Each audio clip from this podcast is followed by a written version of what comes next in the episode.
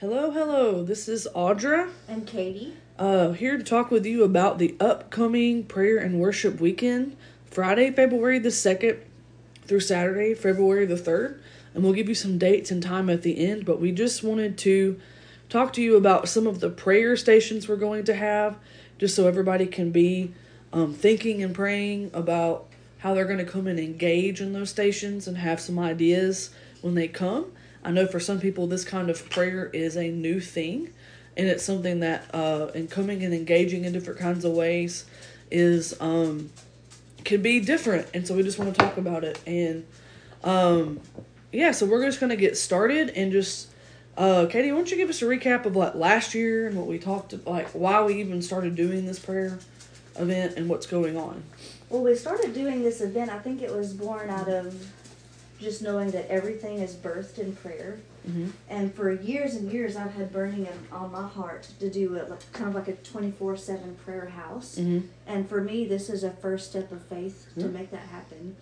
And last year was really, really powerful. Uh, both the prayer portion and the worship portion was really fundamental, and um, it shot the trajectory where we were headed for the upcoming year. And I really feel like this event is going to be much the same.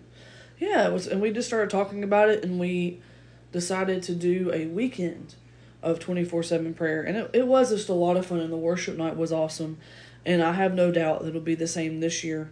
Um, so let's just get started and talk about our uh, station we're gonna have about praying for the nations, and this is one that I always think is fun because sometimes when you it can be daunting to pray for the nations. And something I was thinking about was years ago when I was in a prayer group, I joined a group that was praying for the nations.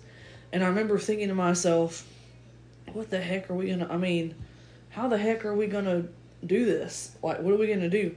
I had never been in a prayer group before, I had never engaged in how to pray mm. for the nations. And it just seemed like this big, I just kept thinking about the world and it was overwhelming and it ended up being just a really neat um unique time in my life where I got to see how the Holy Spirit helps you flow in prayer. And we would get into these groups and we would this group once a week and we would pray. Like she would say who has a nation on their heart? And somebody say I want us to pray for Ukraine. And that was we had a guy from the Ukraine there so we would pray or somebody else said you know what? I've been really thinking about China recently so we would pray in the spirit and we would pray with our understanding we would pray. And sometimes she would say we're just going to go around the room and we're going to take turns.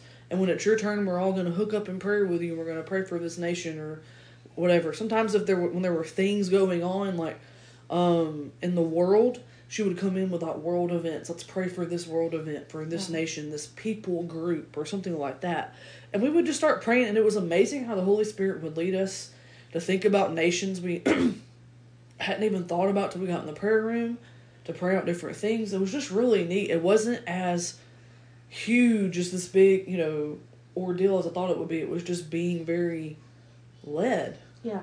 by the Spirit. You want to add anything to that?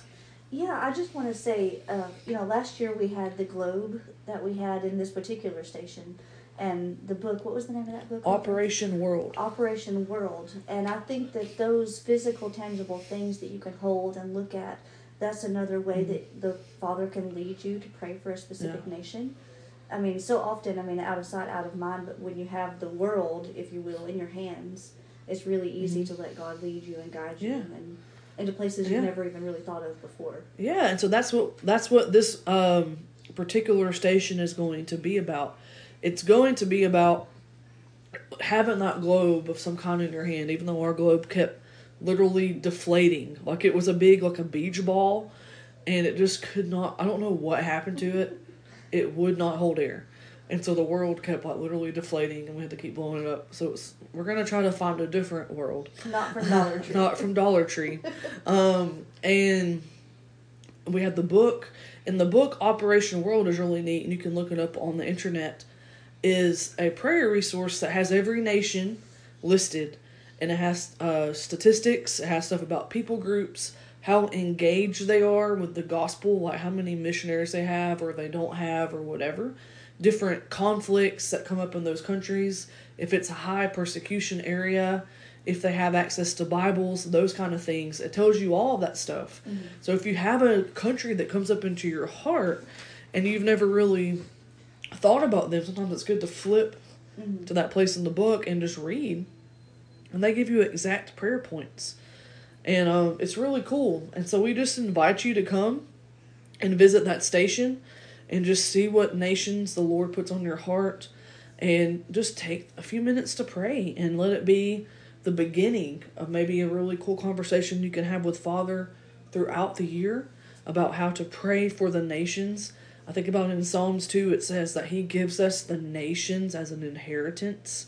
It says that the na- that he's enthroned by our praises and all these different things and, and that around his throne will be people from every tribe and nation. And so just the idea that you're praying for yes, a country, but you're more praying for people to come to faith, for for people to go to those countries and pray. And that's a uh and, and be engaged in the culture and lead people to Christ. And so that's what that's the goal of all this is just to get you thinking and praying outside of just your home and your home circle. Yes. So once again, we're gonna have the prayer and worship weekend Friday, February the second, and Saturday, February the third. On Friday night, we will start at um, five p.m. and we will pray and through through five p.m. on Saturday, and then at five thirty on Saturday, we will have a prayer night of worship, and um, it'll start from five thirty to about eight, and it's a great time to pray. I also pray, engage with Father in worship, and just praise Him for who He is.